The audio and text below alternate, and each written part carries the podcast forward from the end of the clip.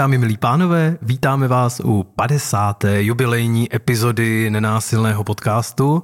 Dožili jsme se takhle krásného čísla. A my jsme tu dneska zase s Petrem, ahoj. Ahoj. A jsme tu s dalším klíčovým rozlišením. Tentokrát eh, to nebude stejné, jako když jsme se bavili o potřebách a strategiích, prozbách a příkazech, nebo čtyřech krocích a čtyřech pastech. A to proto, že dnešní téma je pro nás, aspoň, aspoň pro nás, možná by to někdo zvládl jinak, ale z jiného těsta. My se chceme totiž bavit o moci. A ještě než vám řekneme to, co versus co, tak vlastně se pojďme podívat na to slovo samotný, ale když se řekne moc, co si pod tím představíš? Co se ti s tím asociuje? Mně přijde zaj... nebo já jsem v tom prodělal nějaký vývoj, jako svůj vztah k té moci, že jsem, když jsem vyrůstal, tak eh, jsem moc bral jako něco, co mě štvalo, nebo jako vlastně to slovo samo a, a to, co pro mě sebou neslo, bylo něčím nepříjemný, nějak, nějak jsem to měl, že to je zašpiněný, že to není, že to není fajn, že to vlastně moc potom, moc potom netoužím, nebo že, že se mě to fakt asocialovalo s někým, jako a jak ti rodiče, prostě, a jak ti trenéři, prostě, tak oni mají tady ten moc, učitele. A, a jako jsou v té pozici jo. moci, kdy ti můžou něco nutit, jo, ty, tyhle ty věci. Jo, to je přesně to, co se mi s tím konotovalo a další věc, co, s čím se mi to spojovalo, byla taková ta jako politicko-vládní, jakoby je na nás děláno z té vyšší moci, tak, mm-hmm. tak tohle jsou ty věci, které jsem zatím měl, jako zejména v tom, když jsem vyrůstal, taková ta střední škola a starty výšky. A teď to máš jiný, jo? A teď, teď se mě to postupně proměňuje a hodně se mě to proměňuje mm, vlivem jednak si jako čím dál víc uvědomuju svoji moc a, a, a něco a, a svůj podíl na jako různých situacích, který jsem dřív jenom tak jako vystřeloval do světa. Říkal jsem, jejda, je, prostě je na mě pácháno a vůbec jsem jako nějak nebyl schopen vidět nebo ochoten uh, vidět svůj podíl na ty věci, že jsem se třeba nějaký kusy moci vzdal, nebo že jsem uh, si jenom nevšiml, že můžu věci nějaký ovlivňovat, tak, tak to je jedna část.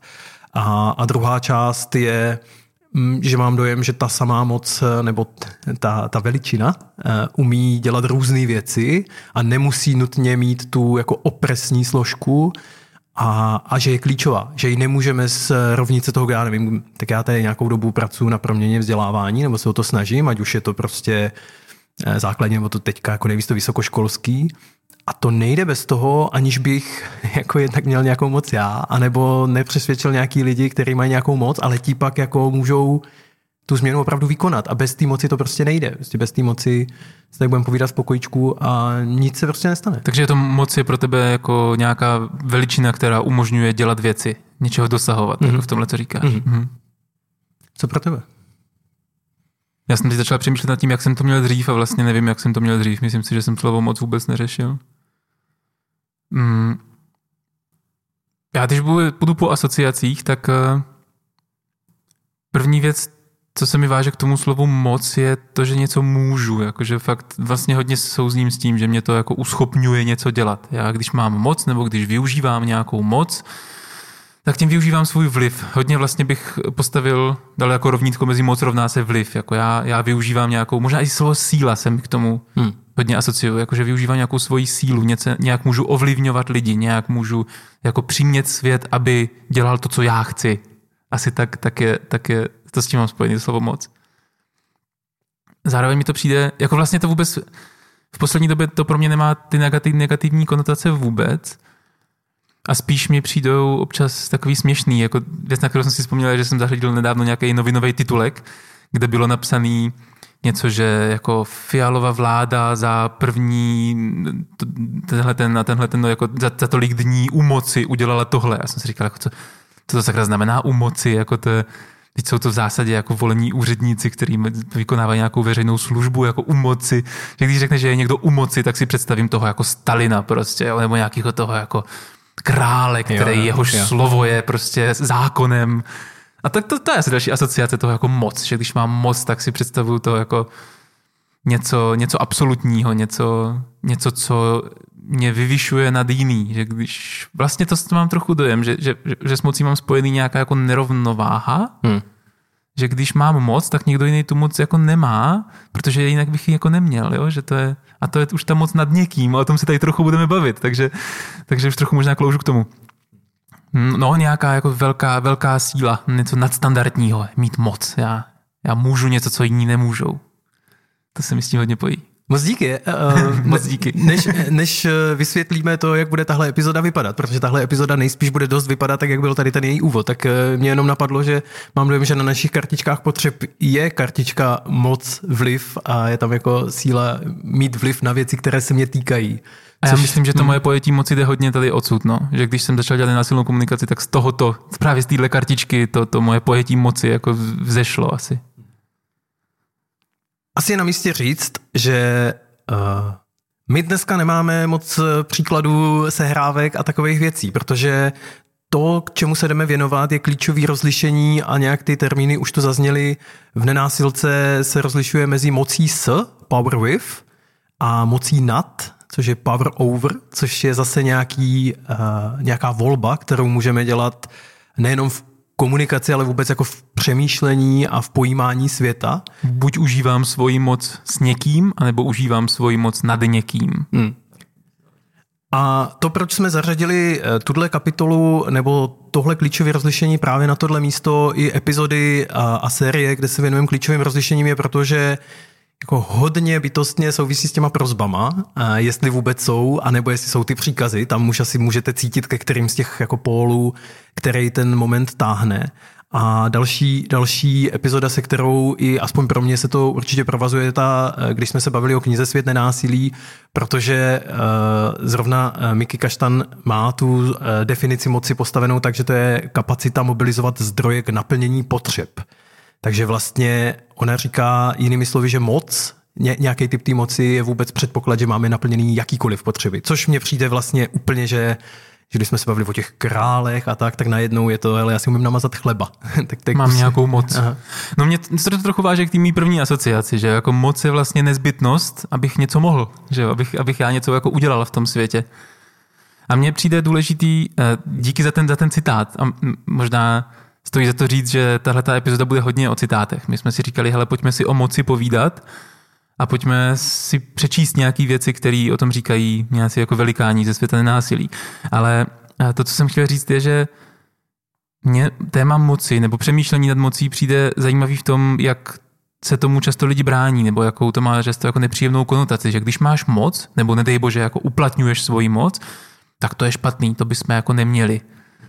A a to je škoda, protože jak jinak chceme měnit svět k lepšímu, když eh, nebudeme používat svoji moc, když nebudeme využívat svůj vliv, když nebudeme působit na ostatní. Tak já bych trochu si přál i touhle epizodou jako apelovat na to, jako na, mazání toho strachu z využívání vlastní moci. Jako máte právo svoji moc využívat. Jako je, to, je to v pořádku využívat svoji moc. Je v pořádku něco po lidech chtít. Je v pořádku mít vliv na svět. No, že, že to když to není, když tohle to není, tak mám pocit, že to jde jako pro mě hluboko k takovému jako postoji, já bych vlastně raději neměl existovat, nebo já bych ten svět jako neměl ovlivňovat, já bych měl jenom tak jako plout s tím proudem, což je vlastně strašná pasivita. A, a pokud chceme jako aktivní společnost, aktivní lidi v té společnosti, tak si myslím, že tam práce s mocí je důležitá, vnitřní práce se svojí vlastní mocí, vůbec si to dovolit, že já můžu něco ovlivňovat. To mě přijde zásadní.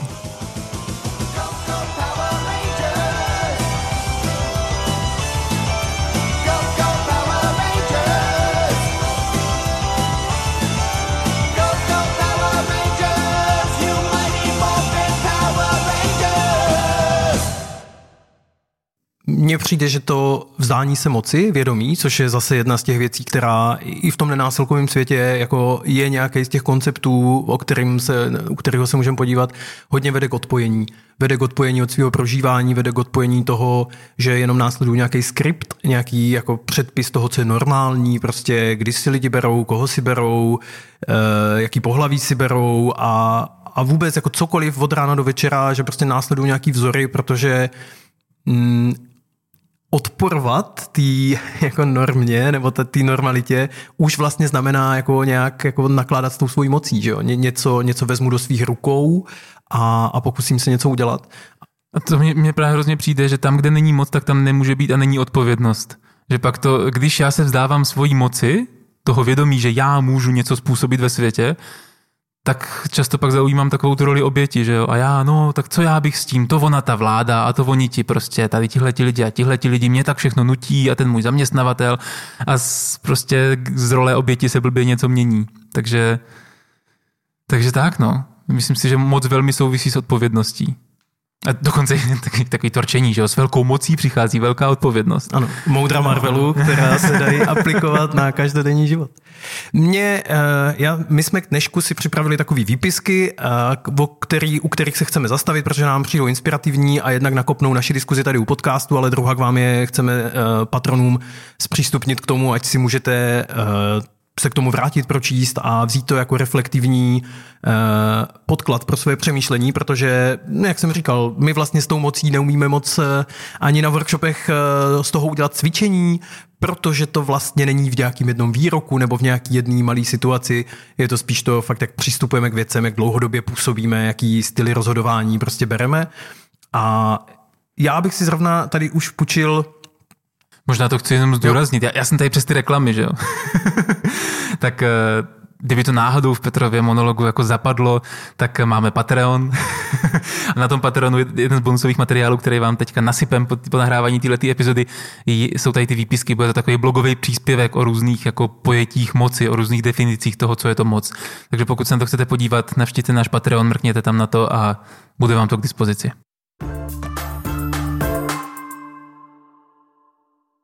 Já bych se chtěl pustit pomalu do toho a jako rozebrat eh, tu moc a moc nad pomocí eh, výpisků z velikánů světa nenásilí. Pojďme a jako, velikány. jako určitě se neobejdeme bez Marshalla, ale já bych s dovolením tentokrát eh, prioritizoval Jareda s Caitlin, protože na jejich knize Choice a právě jejich popisu klíčových rozlišení dostavíme celou tuhle, celou tuhle sérii.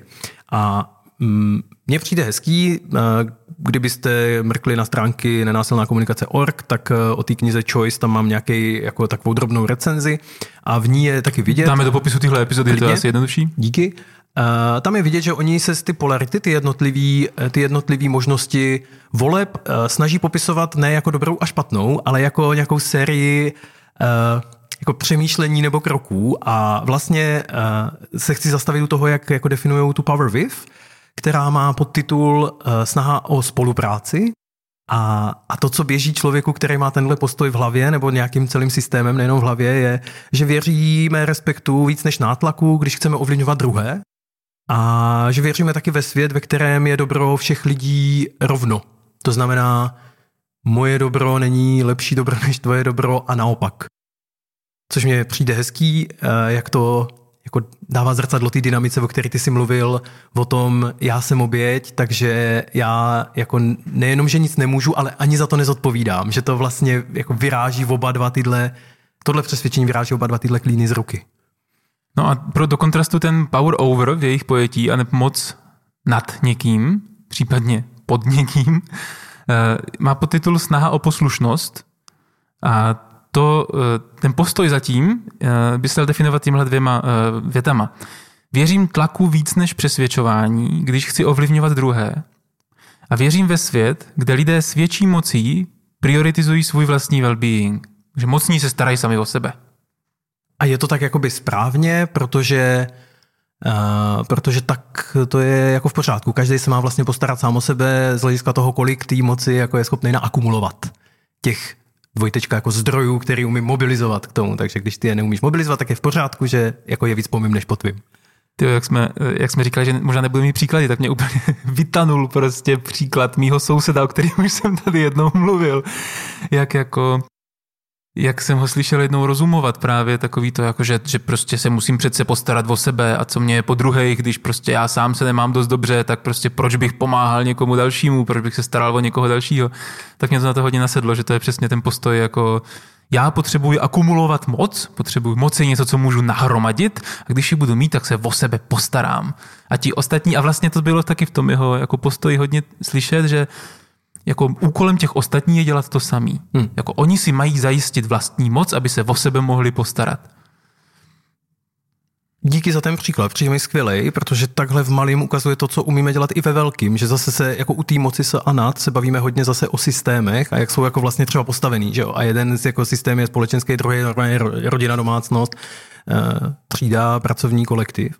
A tady ten, ten mechanismus toho, co, co dělá tvůj soused, je ještě jako super v tom, že když on tu moc jako naakumuluje, že ten jeho argument je, sám nemám dost, takže nemůžu jako rozdávat, a pak je tam ten moment, a kdy je teda dost té moci, že už by se mohl podělit. A to je ta mechanika, a to zase Miky Kaštan o tom jako hezky píše, říká, že tady to vede jako jednak k oddělování lidí. Přesně ten moment jako, co je mě po tobě, já se starám o sebe, ty se starají o sebe a bude o všechny postaraný, čímž pádem jako všechny marginalizovaný prostě zahodíme, protože... Ti, co nemají dostatečnou moc, tak je to jejich problém tím pádem. Je to jejich chyba a n- hmm. jako není nutný ani zdraví jim pomáhat, protože to není jako v ničím zájmu, že jo? to je jenom v jejich zájmu a to, to je jejich zájem, to už je jako, tady bychom se cyklili. Ale na tom je zajímavé to přesvědčení o tom, že moc je něco, co máme, že, že to můžu mít, to je vůbec jako zajímavý koncept toho, že, že moc je něco, co mám a navíc, že jí není dostatek. Jo, to, tady to přesvědčení a to mě, když jsem právě potom četl tu Miky, to bylo jako něco, u čeho jsem se zastavil jako několikrát, u toho, u toho přesvědčení nedostatku, že vlastně je nějaký jako konečný koláč moci, který hmm. tady v tom vašem baráku si musíte jako rozebrat mezi ty bytové jednotky a když on si urve víc, tak to je lepší, protože na tebe pak zbyde míň. Mně to přijde strašně fascinující jako přesvědčení. Mně to přijde hrozně jako bizarní, zvlášť tady v tom sousedském životě, že v tom malým je to hrozně hezky vidět, protože jako když to vztahnu na nějaký konkrétní příklad, já nevím, prostě budem se starat o společnou zahradu. Takže on, když bude vlastnit víc té zahrady, tak si tu zahradu jako užije víc než já. To je to jako mám power over a tím pádem on se musí starat o celou tu zahradu, bude ho to stát prachy, je to asi docela těžký. A ten jako moc s by znamenala, OK, tak pojďme jako všichni se starat o tu zahradu, všichni ji sdílet, všichni si ji užívat. A, a pro mě tenhle ten přístup je blízký v tom, že hej, tak já tím pádem ale mám zahradu, o kterou se starají ostatní a já můžu využívat ty benefity, které přinesly ostatní. Já můžu vlastně jako skládat dohromady ty přínosy jednotlivých lidí, takže ten celkový přínos je přece logicky větší, než když já z toho všechny ostatní jako vyžduchám. Jo. Takže že, že vlastně, no, tady takový jako bojování o moc, vlastně co, co tím jako získám. Hmm. Mně na tom přijde zajímavý, že jsem si pak představil, eh, jaký to je sdílet s více lidma jednu zahradu a že mě hned naskakuje, hm, to může být zase složitý se domluvit, jako co na té zahradě hmm. bude, jestli tam bude dětské hřiště, nebo tam budou brambory, a nebo jestli tam budou jako tulipány. Což mě přijde, a zase mě to hezky vrací k tomu, že jako není ani správná cesta mezi Power With a Power Over, eh, byť mám nějaký osobní preference, ale že to není nutně jednoduchá cesta. Že eh, ona ani jedna z nich, přesně, když eh, si vykolíkuju tu zahradu sám pro sebe, tak se o ní musím o celou starat a když ji chci sdílet se sousedama, no tak, tak se zase musíme řešit, co tam bude. Tak Jasně, musíme no. se sousedama řešit, jak to, jak to uděláme a jak si to rozdělíme a, a co je fér a tak. Takový ty jako otázky velký, které se s tou spoluprácí jako vedou. Mě teď, když jsme se o tom bavili, a ta metafora zahrady mi dost sedí, mě trápí na používání moci uh, nad lidmi, že hodně často vede um, k separatismu nebo k takovému jako oddělování. Že úplně vidím tu tendenci oplotit kus té zahrady, protože to je moje a to je pod mý mocí a tam vedle si dělejte, co chcete. Hmm. Takže vlastně jakoby trochu je mě jedno, jak vypadá to celý, protože mě zajímá, co je v rámci mýho plotu. A ta metafora plotu není vůbec jako marná a mě teda jenom, abych nebyl jenom metaforický, tak je to něco, co potkávám docela často, já rád chodím po lesích a z nějakého záhadného důvodu jsem ještě v žádným a teď já jsem toho moc neprocestoval, ale v žádném zahraničním lese jsem fakt nepotkal prostřed jako kompletně zalesněný plochy jako oplocený místo, jakože fakt jako tvrdý plot. A v Čechách to mám dojem, že potkám čím dál častěji, že prostě tam jako oplocený kus toho lesa. Jo? A že si říkám, co to je za bizarní jako způsob, jak naložit s tím celým, že my tady vyhradíme kus, kam teda nesmí ta zvěř, tam nemůžou teda ty lidi a teď je to jako moje. Tak ještě otázka, jestli tam je zrovna jsou tam mladý stromky, tak to potřebuješ oplotit, aby to ty zvířata nesežrali, ale to asi není ten jo, případ. to není ten případ. No.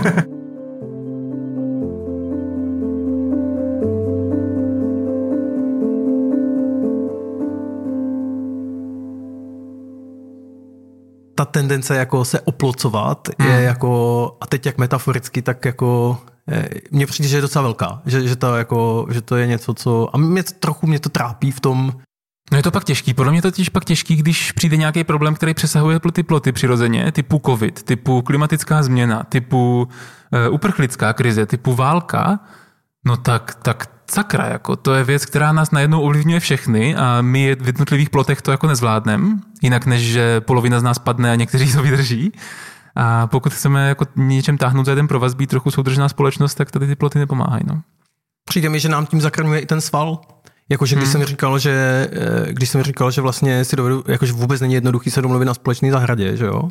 tak eh, zároveň je to nějaká dovednost, že když se jako opakovaně budeme domlouvat na různých společných zahradách, tak máme tu dovednost jako vést tady ty náročné rozhovory, spíš než jako bouchat do stolu a říkat, co všechno oplotíme a kam dáme zákaz vstupu. A že pak, když přijde takováhle jako věc, která je větší, a teď jako ty vzal fakt jako globálně jako obrovské věci, ale mě jako napadají mnohem menší věci, typově když tady v městské čtvrti uh, budeme renovovat park, tak co tam chceme? Takže jako najednou je trochu zakrnělej ten sval, nebo mi to teďka hrozně objevujem a já vlastně jsem zase jak, uh, jsem jako optimista, protože chci, to je by choice, ne by data, tak uh, tak já sám jsem facilitoval nějaká veřejná setkání, na kterých se setkali jako různí, jako zástupci různých skupin, bavit se o tom, co by se udělalo s nějakým kusem toho městského něčeho. A, a bylo vidět, jak pro ty lidi jako bez facilitátora jako vůbec by se nic nestalo, protože by to bylo fakt hodně jako bouchání do stolu za ty vlastní zájmy a přesně ty jako hlášky, které jako strašně odkazují k tomu jako power over, jakoby byli jsme tu deal a to nám zadává právo eh, jako o tom rozhodnout, anebo prostě my tady máme největší procentuální podíl, takže to nám zadává právo. A vlastně tady ty parciální zájmy úplně jako slepí k tomu celku. A, a po nějaký chvíli té facilitace je vlastně vidět, že ty lidi mají jako významnou ochotu jako aby to fungovalo pro všechny. Jo, takový ten jako ideál ty nenásilky, které tady trochu omíláme, takže to není úplně neudělatelný, jenom často to přesvědčení na vstupu je, že to nejde a tím pádem se o to ani nepokusíme a tím pádem tomu jako nedáme šanci, že tady mě přijde, že ten zakrnělej sval toho jako snaha fakt jako si v tom jako porozumět těm různým jako pohledům na tu věc a snažit se jako najít cestu, která možná nebude preferovaná všema, ale za to s ní jsou jako všichni v pohodě, že tak bude, jako přes nějaký menší či větší stretch, tak to je něco, co um, aspoň mě, když se snažím jako navigovat svůj svět víc z PowerViv, tak je nějaký sval, který se postupně, mám dojem, jako zlepšuje a vlastně mě naskakuje, což je vlastně pro mě příjemný a pak je jako jednou za čas náročný se objevit v prostředí, jako kde to nejenom, že neexistuje, ale jako aktivně to nechceme, tak tam vlastně to pro mě těžké. Hmm. Hmm. Podíváme se na další z citátů. Pojďme na, na výpisek. Hmm. Od Martina Luthera Kinga. To je můj oblíbený. Tak já si ho dovolím přečíst, teda, protože je to tvůj oblíbený. Teď možná jenom jako nejdem úplně po jedné lince, jo. jsou to prostě různé věci, které máme k moci a naše povídání o nich, takže nečekejte, že by tohle možná souviselo se zahradou, ale my tam to propojení určitě najdeme. Takže Martin Luther King eh, o moci a lásce řekl, jedním z největších problémů dějin je, že koncepty lásky a moci jsou obyčejně stavěny do ostrého kontrastu. Láska je spojována s rezignací moci a moc s odmítáním lásky. Potřebujeme si však uvědomit, že moc bez lásky je bezohledná a urážlivá a láska bez moci je sentimentální a chudokrevná. Moc ve své nejlepší formě je láska naplňující požadavky spravedlnosti. Spravedlnost v nejvyšší formě je láska naplňují, napravující vše, co proti lásce stojí. Hmm. Proč je tvůj oblíbený? Mě, já, jako jednak mám z toho zase husí kůži, přestože to slyším a čtu po jako tisícáté. A druhák, no na to, že to někdo řekl v roce 1967, tak eh, mě trochu jako mrazí, že za 60 let jsme jako nepohli s tím pojetím moci jako něčeho, co nutně všichni potřebujeme a jako ten citát je skvělý v tom, jak, jak dává tu moc a tu lásku jako k sobě, jako dvě síly, která jedna podpírá tu druhou a když v jakýmkoliv vztahu, v jakýkoliv jako systému, v jakýkoliv konverzaci jedna z těch věcí chybí, tak neprospíváme. Jo, tam mě, pro mě přesně jak jsem byl jak jsem byl přesvědčený, že ta moc je něco, co mě, jako když jsem dřív se nad tím přemýšlel, že to je něco, co mě jako štve, že to je špinavý a tak, tak je to proto, že jsem znal jenom moc, která neobsahovala moc té lásky. Že to bylo, uděláme to takhle, protože můžu. A jaký to má dopad na vás, to je mi fuk. A nebo pro mě v nějakých momentech ještě horší případ, uděláme to takhle, protože to je lepší pro všechny. Ale já jsem neměl jako saying v tom, já jsem neměl slovo k tomu říct, hej, mně to nepřijde, že to je pro mě jako lepší, jo? Ne, prostě to se jako uděje prostě proto, že to je dobrý a někdo, někdo jako mohl. A ta láska, když se k tomu přidá, tak to je ten, to je ten moment toho, jako, a sedí vám to? Já mám, hele, já mám myšlenku, to je, ta, to je ten drive, jo, jako moc je pro mě něco, co dává vůbec jako vznik, jak jsme říkali, že to je ten jako kapacita naplňovat potřeby, tak to je, to je ten drive, ale ta láska tomu potom dodá ten polštář, že to je ostrý a řekne, v pohodě pro vás, pro vás, pro vás. Jo, zvládnete? Mně to hrozně moc pomáhá v tom, trochu navazuju na ty, na ty asociace, co jsme měli na začátku, že moc je něco jako špatného, případně, že moc je něco, co, se jako, co bych jako neměl dělat. Tak eh, vlastně ta láska, když je součástí té mojí manifestace moci, tak ta láska v tom je to, co mi říká, jak tu moc mám dělat. Jako jak mám uplatňovat ten svůj vliv. Protože když já budu uplatňovat svůj vliv tak jako náhodně, tak ano, můžu tím napáchat nějaký škody a dává smysl být jako obezřetný v tom. A, a ta láska do toho přináší nějaký princip, podle kterého já vlastně uplatňuju ten svůj vliv. A to je pro mě, jako pro mě osobně vnitřně hrozně důležitý. Jako, jakým, jako co teda vede tu moji moc? No, jak, jaký, jaký princip vede tu moji moc? A je to jako touha po osobním zisku, nebo je to prostě, nebo je to třeba ta láska, nebo je to touha po naplnění potřeb všech? No, jako za, co, za co vlastně se stavím? Jak ten svůj vliv používám? Takže proto se mi to líbí jako spojení, že vlastně pro mě ta, ta moc je jako ten způsob, to, to, co mě umocňuje něco dělat a ta láska je to, jako jak to dělám, nebo za jakým cílem to dělám. A domýšlím důsledky. To je vlastně něco, hmm. Jakože vlastně domyslím důsledek toho, co když já teďka prostě nevím, tady začnu svítit zeleným laserem na ulici, protože jako chci a můžu, tak vlastně domyslím ten důsledek, že možná pro ty řidiče tam to nebude jako nejlepší varianta a vlastně se můžu rozhodnout svítit zeleným laserem do stropu, protože tam to možná nikomu nevadí. Velmi jako debilní, velmi debilní příklad, ale jako domýšlení důsledku je něco, čeho mám dojem, že se v té dominantní struktuře Power Over jako nedostává, anebo je to jedno. Ve, ve výsledku nepoznám rozdíl, jestli to někdo nedomyslel, nebo je mu to jenom fuk, ale každopádně to tak je, že jako, ten, jako deal with it. Prostě vyrovnejte se s tím, já to tak udělám. A většinou mě naskakují ty, většinou mě naskakují ty firmní nebo takový ty týmové věci, ale fakt si dovedu představit i Eh, i, i rodinný záležitosti, které vypadají dost tímhle způsobem. Jo? Jako úplně si dovedu představit, že když bez žádný e, nějaký koordinace vlastně v tom rodinném systému prostě si šest víkendů za sebou uděláš vlastní program, tak e, jako možná ty tím manifestuješ svoji jako moc se o sebe postarat, ale jako dost možná vlastně jako nedomýšlíš ten důsledek, že jako pro ty ostatní to nemusí být tak v pohodě. Možná jednak měli nějaký plány s tebou a druhá by možná chtěli mít jako slovo v tom, že možná taky chtějí nějaký volný víkend. Jo? Jako vlastně. Tak, tak to jsou nějaký, nějaký věci, které mě, které mě k tomu napadají. A ještě, ještě mám jednu, a to je, navazuje na to Power and Love. Já teďka čtu knihu Adama Kahana Facilitační, Facilitating Breakthrough, fakt skvělá kniha, už jako jsem 50% a úplně to mám celý opoznámkovaný, je to skvělý. A on říká, že to, co chceme, je moving forward together.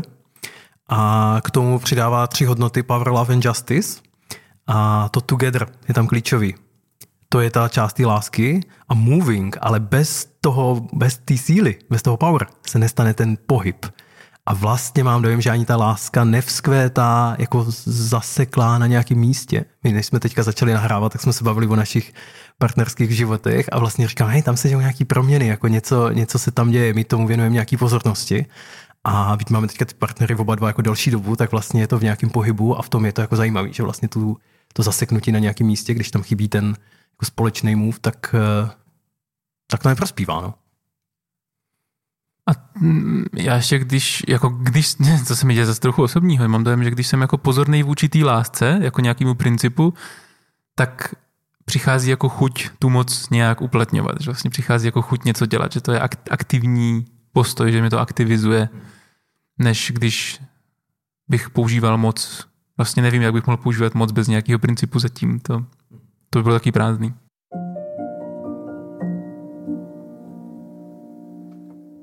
Přišel čas Marshalla Rosenberga.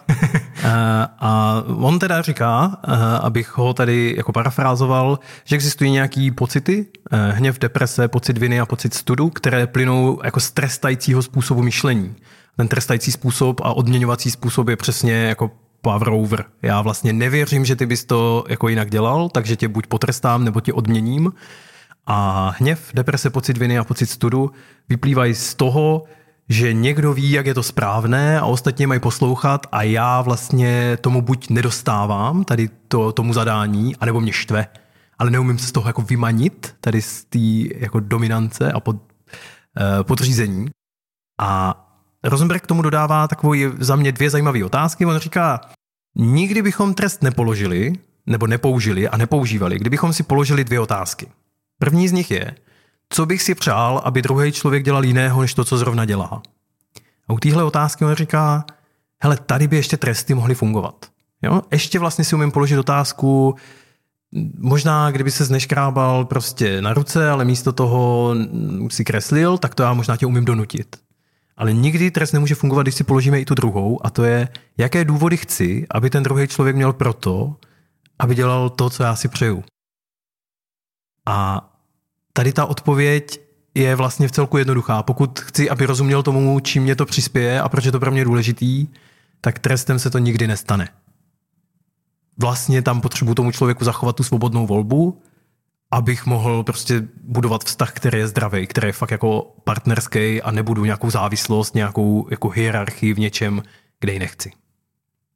Hmm. Co ty na citaci velikána? Mně se hodně líbí ty dvě otázky. Jakože ta první je taková, jako jaký jsou teda moje potřeby, nebo jaký jsou moje preferované strategie, kdybych to tahal k té nenásilce, jo? Co, co vlastně já, už to, už to je dobrý, když si pokládám, hele, tak co já teda chci, že já často dokážu vidět to, co nechci, to dokážu pojmenovat velice snadno, ale pojmenovat to, co teda chci místo toho, je komunikačně hodně dobrý skill a, a, a je to fajn. A tam vede ta první otázka pro mě. A to druhý vlastně je hrozně empatická otázka. Jaké důvody chci, aby ten člověk měl pro to, aby dělal to, co si přeji? Vlastně já chci jako sdílet svoje potřeby, že já chci, aby on sdílel moje potřeby, nebo jde po potřebách toho člověka. Co, co, já, co má prožít, proč on má to užít, jaký mají být ty důvody zatím. No a, a jako hodně to vztahuje, líbí se mi, kam, kam to vede nějaký případný přesvědčování, že, že to je to. Já vlastně chci spíš přesvědčovat, než vytvářet tlak, protože pokud chci způsobit, že, jak jsi říkal, no, že někdo má nějaké důvody pro to, aby dělal to, co dělá, tak já mu ty důvody musím vysvětlit. Já mu dokážu možná říct, proč jsou tyhle ty důvody krásné, jako proč je to zajímavý, spíš než na něho jenom zatlačit a donutit ho, aby ve výsledku se to projevovalo nějakým způsobem. Přijde mi, že z toho vyplývá i eh, jako nastavení, se kterým prostě vstupuju do těch konverzací, jako jestli, jestli ti budu argumentovat, proč mám pravdu a, a proč to, co chci, je zcela oprávněné chtít v tomto kontextu a proč by se měl podvolit a mm, neštítím se žádných jako faulů a, a takových věcí, protože tam je pro mě vlastně jenom důležité, aby změnil to chování a jako je mě jedno z jakých důvodů tak je to úplně jiný nastavený ty konverzace, je to takový to jako obrana, útok, eh, trošku jako hledám ty skuliny, to je přesně to vlastně, jak ten Jared říkal, jako vlastně nevěřím, jako věřím, že ten tlak, který na tebe vyvinu, že mu podlehneš a nenutně tomu rozumíš proč, ale vlastně jenom nechceš být tomu vystavovaný dál, jo, tak, eh, takže budu nějaký, nevím, strach a další věci. Tak, eh, tak to mně přijde, že, že tě to už umí nastavit do té konverzace.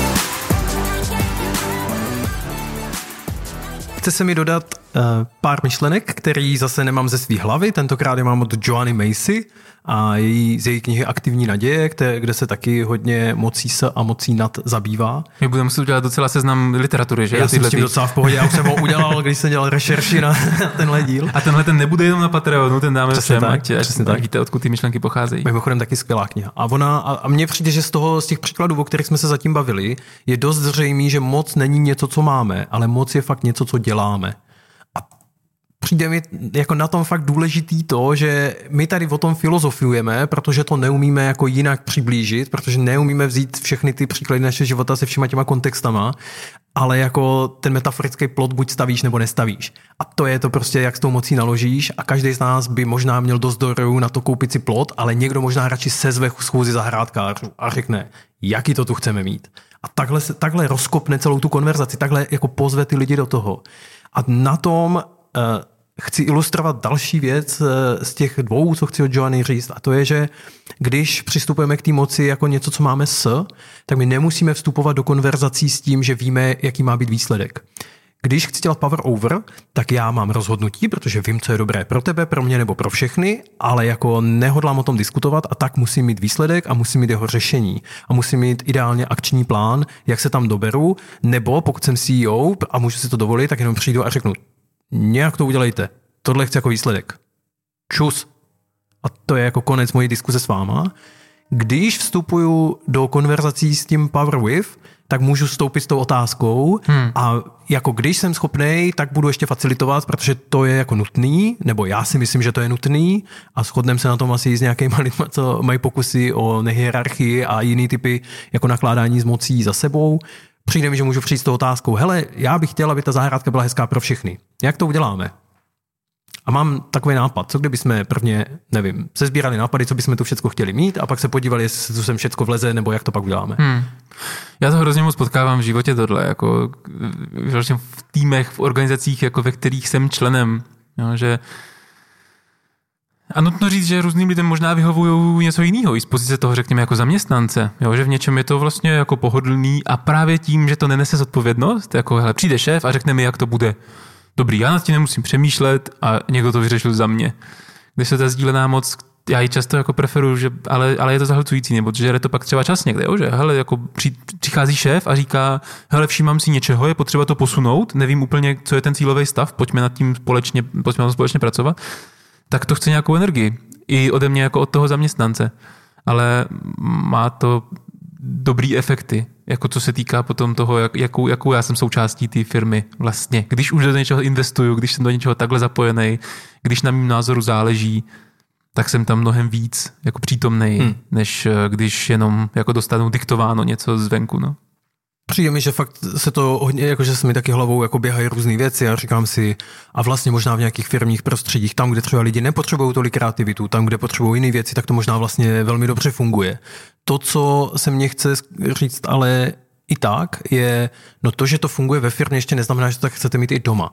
Mně přijde jako důležitý, fakt mi přijde důležitý jednak jako moc vnímat vůbec jako veličinu v místnosti, veličinu jako ve veškerém systému, protože když se já snažím o nějakou změnu, tak je, jako potřebuji mapovat, kde kdo drží moc a myslím jako oficiálně i, i jako neoficiálně a, a druhá v nějakých prostředích se potřebuji umět pohybovat i v té moci nad, protože to je ten operační systém, podle kterého to jede, ale nechci, ať je toto jediný, co umím, ať buď bouchnu do stolu a řeknu si, hm, vyhrál jsem, anebo hm, tady jsem prohrál, potřebuji příště víc moci, ale ať případně umím přijít i s tou otázkou jako, aha, tak když to neprošlo po mým, tak jak byste to teda dělali? Jo, že vlastně můžeme vyvažovat, což je zase něco, co ten Kahane říká, my potřebujeme umět oboje. My potřebujeme umět jak advocacy, jako nějak obhajovat to, ten náš přístup, tak jako inquiry, jako doptávat se, jak bychom ho mohli teda vylepšit, aby byl pro ostatní hmm. jako snesitelný. No. Mě se hrozně to, k tomu jako asociují, jak vždycky přijdu do nějaké firmy a teď tam mají tu jako pět bodů firmní vize, kterou někdo jako přinese zarámovanou a přikluče to tam jako na obrázku na zdi a všichni zaměstnanci se tomu smějou, protože jim to přijde jako bizarní, že někdo přijde a napíše mi moji vizi a nikdo s tím není samozřejmě stotožněný, protože je jasně, řekni mi moji vizi, prostě pojď, pojď mi nadiktovat moji vizi, Petře, děkuji ti, jako to je, to je fakt tak hmm. bizarně debilní přístup k věci. A přitom mně se líbilo, jak jsi říkal, jako uh, advocacy inquiry, jako jak by jak, jak malýma krokama by šlo se k tomu přiblížit, aby si tu zamě, zaměstnanci tu vizi vzali za svou. Jo? Jenom prostě přinést třeba těch pět bodů a zeptat se, hele, když to teďka vidíte takhle sepsaný, tak jaký k tomu máte vztah? Jo, co, co to s váma dělá, když to takhle vidíte? Je to, s, čím, s čím z toho se vy zrovna stotožňujete a s čím třeba ne? Chceš radikálnější příklad? Pojď do toho. No já jsem teďka jako v, ne v půlce, ale v nějakém procesu jako dělání zakázky, eh, kde v jedné firmě ty hodnoty definujeme s těmi zaměstnanci. No tak jakože chápu, to je super, ale představoval jsem si prostě nadnárodní korporát, který má jako 40 tisíc zaměstnanců. Jo. Nějakým procesem by to šlo, ale říkám si, když ne, tak aspoň kousek. Aspoň To je super. Kousek. My se totiž, to, to, to je dobrý trailer eh, k tomu, co, k čemu se chceme věnovat dál, což je šest mýtů sdílené moci. Hmm. Ale jenom chci říct, že vlastně tady ta firma má třeba 50 lidí, což už není úplně nejmíň. A ten proces celý, kterým to funguje, eh, je to, že vlastně jdeme fakt od spodu k těm slovům a teď už ty slova máme, ale každý za nima má žitej příběh a umí ho vyprávět všem kolem a tím hmm. pádem to fakt nejsou slova na zdi, ale jako ty slova jako reprezentují celý ten, celý ten průběh a fakt jako rozumíme eh, tomu, co to znamená. Přesně když si říkáme, že jsme tady k sobě otevření, tak to má fakt jako seznam bodů, co to, co to pro nás jako znamená. Tak jenom, že to je zase další způsob, jak naložit s tou mocí, že jo? Že jako není problém v tom mít firmní hodnoty, ale otázka je, jestli na vás aplikuju, anebo je chci žít s váma. Tak to, jsou, to je pro mě vlastně na té moci jako skvělý, fascinující. A to jak soužitý. No. Já jsem nedávno byl v jedné organizaci, která měla jako jednu ze svých hodnot nenásilí. A bylo hrozně legrační se jako zeptat, hele, co to teda je to nenásilí, jako jak to děláte? A nikdo nedokázal odpovědět. Tak všichni řekli, jo, na, na, mezi naše hodnoty patří nenásilí. Ale na otázku, co to je, bylo strašně těžké odpovědět, tak si pak říkám, co, co to je za, za sdílenou hodnotu, když nevím, co se za ní skrývá. To slovo je hezký, ale jak to děláš?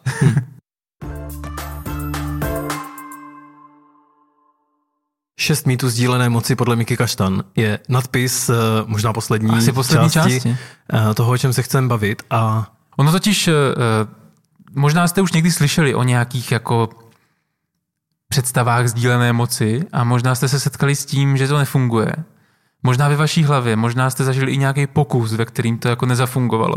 A Miky Kaštan právě sdílí jako krásných šest mýtů toho, co, co vlastně jako není sdílená moc. No a hnedka první z nich, když ještě trochu to vokecám rovnou zmíním ten první z nich, tak eh, jeden z takových jako eh, mýtů nebo jeden z tvrzení, se kterým se setkávám, nebo který jsem i já měl, je, hele, sdílená moc nemůže prostě fungovat, protože přece se nemůžu nad každým prdem prostě bavit s každým z té skupiny lidí. To bychom prostě nic nerozhodli. No hned jako první mýtus o sdílené moci od Miky Kaštan je, hele, do rozhodování lze zahrnout každého. To je mýtus. To prostě nejde. Sdílená moc neznamená, že se s každým bavím o všem. Přesně tak. Uh, ona tam má moc pěkný popisy uh, příkladů třeba hnutí Occupy Wall Street, kde jako v nějakou chvíli byly jako desetitisíce lidí a to hnutí uh, chtělo být tak moc, no, teď už je to moje interpretace, tak moc jako nehierarchický, až nikdo nevzal tu moc a, a neřekl, já vlastně budu zastupovat to hnutí, protože to bylo přesně to vůči čemu oni i jako protestovali a, a tím pádem jako bylo neaktivní. Zase je to to jako power without love, jo? je tam prostě tam jako by byla jenom ta láska, dobrý, ale nic vlastně neuděláme. Je vlastně bez zuba, že jo? Bez zuba. Záměr a... hezký, ale, ale nikam nesměřuje. Mně přijde zajímavý na tom se podívat, já jsem si vypsal ještě jednu věc a to je tady k tomu bodu, že brát ohled na potřeby všech neznamená ptát se všech, a jedna z těch věcí, jakože pak je hrozně zajímavý hledat ty mechaniky, jak teda na to, jak zahrnout i ty lidi, který nemám v místnosti nebo ve skupinovém chatu nebo kdekoliv. A, a jedna z těch věcí samozřejmě, co se, co se dá dělat, je uh, jako mít nějaký zastupitelství a k tomu se dostaneme asi jako potom v, tý, v, tý, v tom druhém mítu, ale jenom mně fakt přijde důležitý, že nenutně musíte rozhodnout, ale pak se třeba můžete zeptat těch lidí, jestli když s tímhle rozhodnutím, jako jestli s tím dokážou žít. A pokud jo, tak vlastně nemusíte od každého slyšet, za jakých jako podmínek nebo tak, prostě hmm. ano. Do Případně si vyberu nějaký postupy pro to, aby to moje rozhodnutí bylo informované a pak ho udělám a tak dále. Jaký je, ten, jaký je druhý z šesti mýtů o sdílené moci? Druhý mýtus o sdílené moci je uh, rozhodování ve stylu buď a nebo, což znamená, buď je teda rozhodují všichni, a nebo je to zase power over. Teď pacha, to je trochu meta, protože buď a nebo je přesně ten typ uvažování power uh, over, ale pokud si jako řekneme, že buď teda rozhodujeme všichni, a nebo je to špatně, tak je to jenom jako zase znovu světí tady toho stejného vzorce, jako binarity toho, buď je to tak nebo tak. To, co je mnohem zajímavější, než eh, škatulkovat, jako jestli je to jako všichni a nebo ne, je fakt hledat ty způsoby a promýšlet, jak by to mohlo být efektivní a zároveň kolaborativní. A my jsme tady, já už jsem předtím vlastně uh, zmiňoval takovou tu, že prostě třeba z každé skupiny se nominuje někdo, kdo uh, pak přijde na to velký plénum, teď si představuju takovou tu kmenovou radu, jak se sejde mm-hmm. prostě zástupci pěti kmenů a chtějí rozhodnout, co jako udělají, tak uh, nebude tam prostě všech 140 apačů a všech prostě 230 tamhle těch, ale prostě vyšlou tam toho vinetu a prostě tady s tím člověkem, kterému důvěřují, který je možná taky docela nabrýfovaný, možná ví, jaký má mandát a přijde na tu schůzku, kde prostě je jak sám za sebe, tak vlastně za tu skupinu a pak zase zpátky s tím výsledkem přichází. Tak to je jedna z těch možností. A pak eh, je spousta dalších.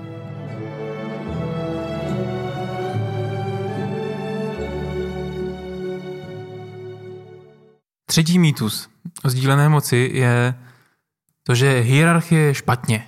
Že když chci mít sdílenou moc, tak jakákoliv hierarchie je špatně. To znamená, pokud máme prostě šéfa a pod ním management a pod ním zaměstnance, tak už to není sdílená moc. A to je vlastně mýtus. Jeden z krásných příkladů toho je, že se tam vrací eh, k tomu, jako co to ta hierarchie jako sama o sobě, jako to slovo je, že to je uspořádání skupin lidí nebo věcí v systému a jenom jako nějaký uspořádání nemusí zase nutně generovat to, jako jak je s tou mocí naloženo. A je tam uh, hodně hezký příklad, že existuje uh, skupina lidí, kteří pořádají akce a než ten event uh, se blíží, tak fungují velmi nehierarchickým způsobem, kdy opravdu na slovu každého záleží. A zblížící se tou akcí, myslím si, že tam, tam bylo úplně operacionalizované, že na to mají fakt jako plán a že jako nějaký tři měsíce před akcí se tady ta jako jejich organizačně strukturní placka změní prostě v pyramidu, kdy jeden z nich, a rotuje to, kdo to je, je jako pan nebo paní akce a on prostě, jeho slovo v následujících prostě dvou měsících je prostě svatý a prostě rozhoduje, protože je potřeba, aby to bylo rychlý, operativní.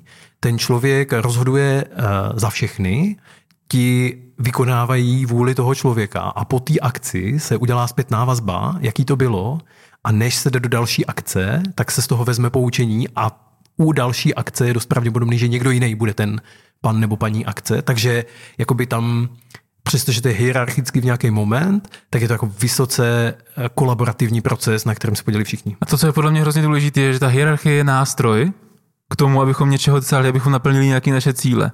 Jo, ta hierarchie není, jako já nejsem na vrcholu, protože jsem prostě tak narodil a jsem z královského rodu, ale jsem tam, protože je to teď užitečné, aby byl někdo na vrcholu. Hrozně podobně jako funguje demokratický stát, že jo? Prostě my máme premiéra a vládu, kteří teďka čtyři roky vládnou a pak dostanou zpětnou vazbu na tu svoji vládu ve formě dalších voleb. ale neznamená to, že prostě oni jsou panovníky, kteří prostě jsou tam, protože jsou nejlepší, ale ne, je to pro náš stát, je v tuto chvíli jako výhodné, aby tam někdo byl a rozhodoval o věcech, protože bychom nemohli jako přímo demokraticky rozhodovat úplně o všem. Jo, a dovedu si představit, že tady ten mechanismus prostě jako obměny těch lidí, ten mechanismus zpětné vazby, který tam je, uh, tak ten je jako klíčový jako proto, aby to nebylo rigidní, což je zase něco, co se pojí s tou jako power over a s tou hierarchií, že jako vede k nějaký rigiditě, ať už mentální, jako vždycky se dělalo jako vždycky, anebo k ty rigiditě toho systému, protože prostě rozhodl šéf, tak kdo jsem já bych přemýšlel, a nějak to spochybňoval. Vždycky jsme to tady tak dělali. Hmm.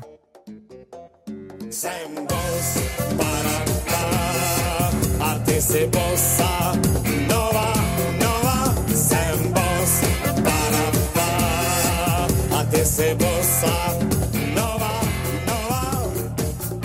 Přijde mi hezký uh, most ke čtvrtému mýtu, že si říkal, uh, že ta hierarchie je pak strategie, na to, jak naplnit například potřebu efektivity anebo jasnosti, protože to, že my jsme nehy, jako nehierarchičtí nebo nějak spolupracujeme pro vnější svět, může být dost jako těžký pro to, komu mají zavolat.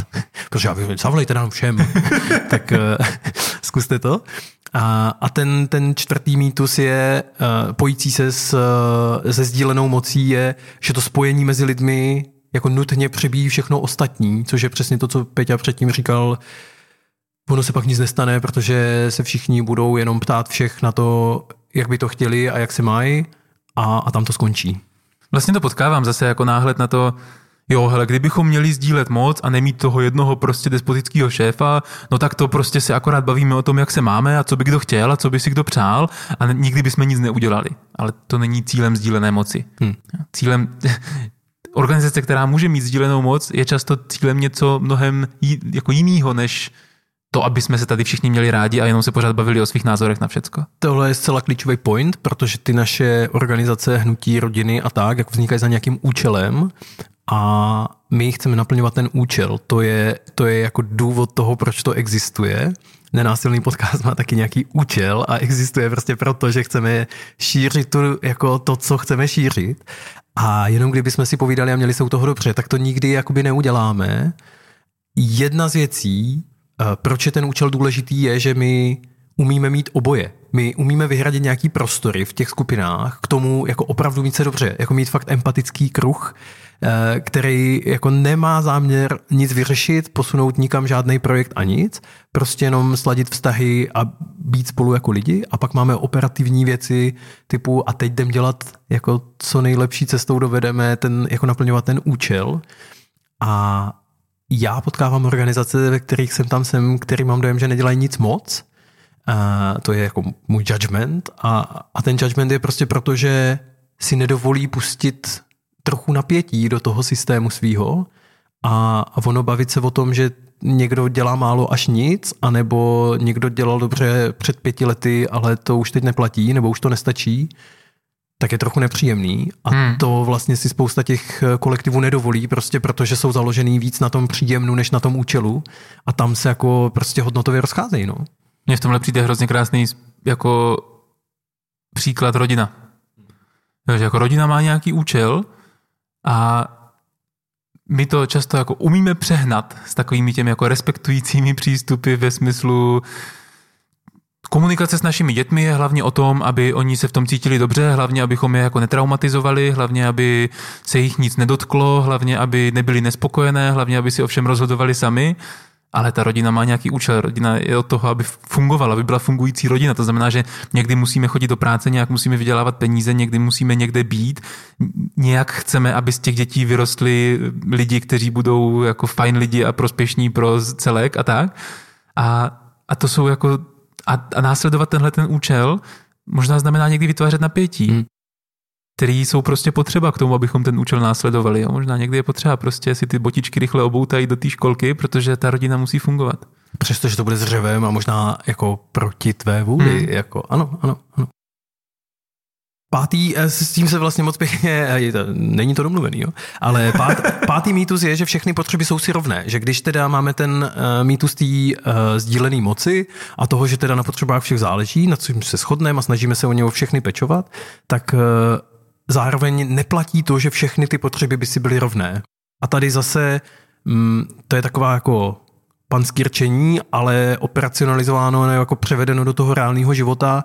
No pokud se potkáváme za nějakým účelem, jako naše skupina, tak potom ty jako potřeby, které směřují víc k tomu účelu, jsou samozřejmě v tom rozhodování jako víc relevantní. Prioritizovanější. Více, prioritizujeme, více o ně staráme, Eh, pokud eh, my chceme s Peťou natočit tady epizodu, tak eh, možná máme i jako, nevím, potřebu odpočinku, možná máme nějakou potřebu, nevím, hladu, prostě něco bychom si dali, ale prostě, když chceme natočit ten podcast, tak prioritizujeme to, co prostě pro nás je tady důležitý a postaráme se o ten hlad buď jindy, nebo o ten odpočinek, anebo prostě později, anebo v nějakým jiném kolektivu, který je založený třeba na tom, že si sdílíme kulinářský jako recepty, kde zase nemáme tu ambici aby tam něco vzniklo. A mně přijde hrozně důležitý jako říct, že to neznamená, že na ty potřeby kašlem, to znamená, my potřeby tady nejsou o toho, abychom je za každou cenu všechny naplňovali, ty třídíme podle toho účelu, ale potřeby jsou tady od toho, abychom s nimi byli v kontaktu. Takže i dnes, když tady natáčíme a rozhodujeme se, hele, směrem k našemu účelu, my potřebujeme natočit epizodu a být efektivní, tak pořád stojí za to být aspoň na chviličku, když to jde, v kontaktu s tím, jo, ty by se potřeboval najíst, jo, ty by se potřeboval vyspat. OK, víme o tom pojďme s tím dál. Máme tady účel, jsme tady za nějakým cílem.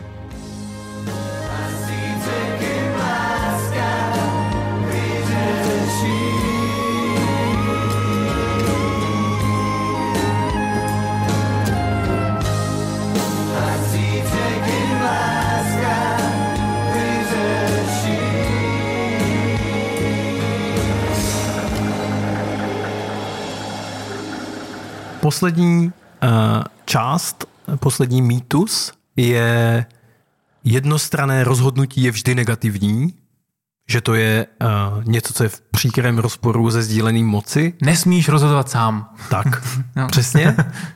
A tady, tady se odkazujeme i na naši eh, jako vlastní praxi, třeba toho, že když se snažím tu zahrádku facilitovat, tak ať je prostě dobrá pro všechny, tak já dělám spoustu neviditelných rozhodnutí, které eh, pro spoustu lidí jsou opravdu úplně jako neví, že se staly, ale už jenom vůbec to, že se zvu ty lidi na pokec o tom, jakou chceme zahrádku a nezačnu rovnou oplocovat svůj kousek, už jako rozhodnutí, které jsem udělal úplně jednostranně. Já jsem se nikoho neptal, eh, jestli si přejou dostat e-mail s pozvánkou na to setkání a když to setkání začnu otázkou, jak si toto udělat hezké, tak to je další rozhodnutí, které jsem udělal, protože jsem mohl položit miliardu jiných otázek. A v každý moment lektorování, facilitování, ale vedení jakýkoliv diskuze děláme jako spousty rozhodnutí, které jsou zcela jednostranný a zároveň můžou být stále vedený tou otázkou, hele, jak to udělat nejlepší pro všechny. Pro mě to je zpátky k tomu tématu trošku jako nebát se mít vliv na ten svět, jako nebát se prostě přijít a říct, pojďme tímhle směrem, protože bez toho žádným směrem nikdy nepůjdeme. Pak je důležitý k tomu, aby to byla sdílená moc, tak možná nebýt v tom jako rigidní a nemít z toho, pojďme tímhle směrem a pokud nepůjdete, tak já se urazím a už s váma nikam nepůjdu. Jo, být otevřený vlastně změnám, být flexibilní, ale nebát se ty rozhodnutí dělat, nebát se prostě na ten svět působit, využívat tu svoji moc. Vlastně mi přijde, že nás to hezky vrací úplně k tomu, odkud jsme tuhle epizodu vykopli a to je to, že mm, bychom chtěli tu moc jako rehabilitovat vůbec jako termín hmm. a, a trochu jako se s ní snažit očistit ty nánosy toho, který minimálně já mám, nebo já jsem si je nesl hrozně dlouho, že moc je něco nečistého. Přijde mi, že stojí za to eh, tu moc vykonávat, že když je to něco, co děláme, tak je to taky něco, co můžeme dělat každodenně a, a můžeme se rozhodovat v tom, jak s ní naložíme, jestli si položíme nejenom otázku, co bych chtěl, abys dělal jinýho, než děláš, ale taky otázku, a jaký chci, abys k tomu měl důvody jak moc chci, abys mi v tom rozuměl a já rozuměl tobě, proč se rozhodl mi vyhovět nebo nevyhovět a, a tak dál. A pak mám ještě jedno důležitý, uh, protože my, když jsme se tady o tom bavili s Peťou před nahráváním, tak jsme jako zjistili, že pro nás je to strašně těžký mm. jako uh, to dělat jako dobře s tou mocí. Jakože žít podle těch principů v každý moment, ve všech těch kontextech, který máme. A v tom pro mě, jako je pro mě fakt taky důležitý říct, no a někdy vám to nepůjde a někde přitlačíme, protože nám nic jiného nezbyde, nebo nebudeme vidět tu cestu, nebo nejsme ochotní. A mně to jako přijde, že to je tak, jak se vším, no. Tak to prostě stalo, no. Jako přál bych si to jinak, ale neumím. Nevím jak, ne, ne, neznám. A to neznamená, že mě to vyvinuje z toho, že jako bych si měl říct, no tak a co, jako, tak já tady budu všechny nutit, protože nevím, jak jinak ne, tak to je v poho. Ale prostě tak mám nějaký ideály, za kterými chci jít tak nejlíp, jak dovedu, no a tak někdy to prostě líp nedovedu. No. Tak bych vám chtěl popřát na závěr, přátelé, buďte mocní, využívejte svoji moc naplno a za těmi účely, které vám přijdou, že by ve světě měli být víc. Hodně štěstí v tomhle. Mějte se hezky. Ahoj. Ahoj.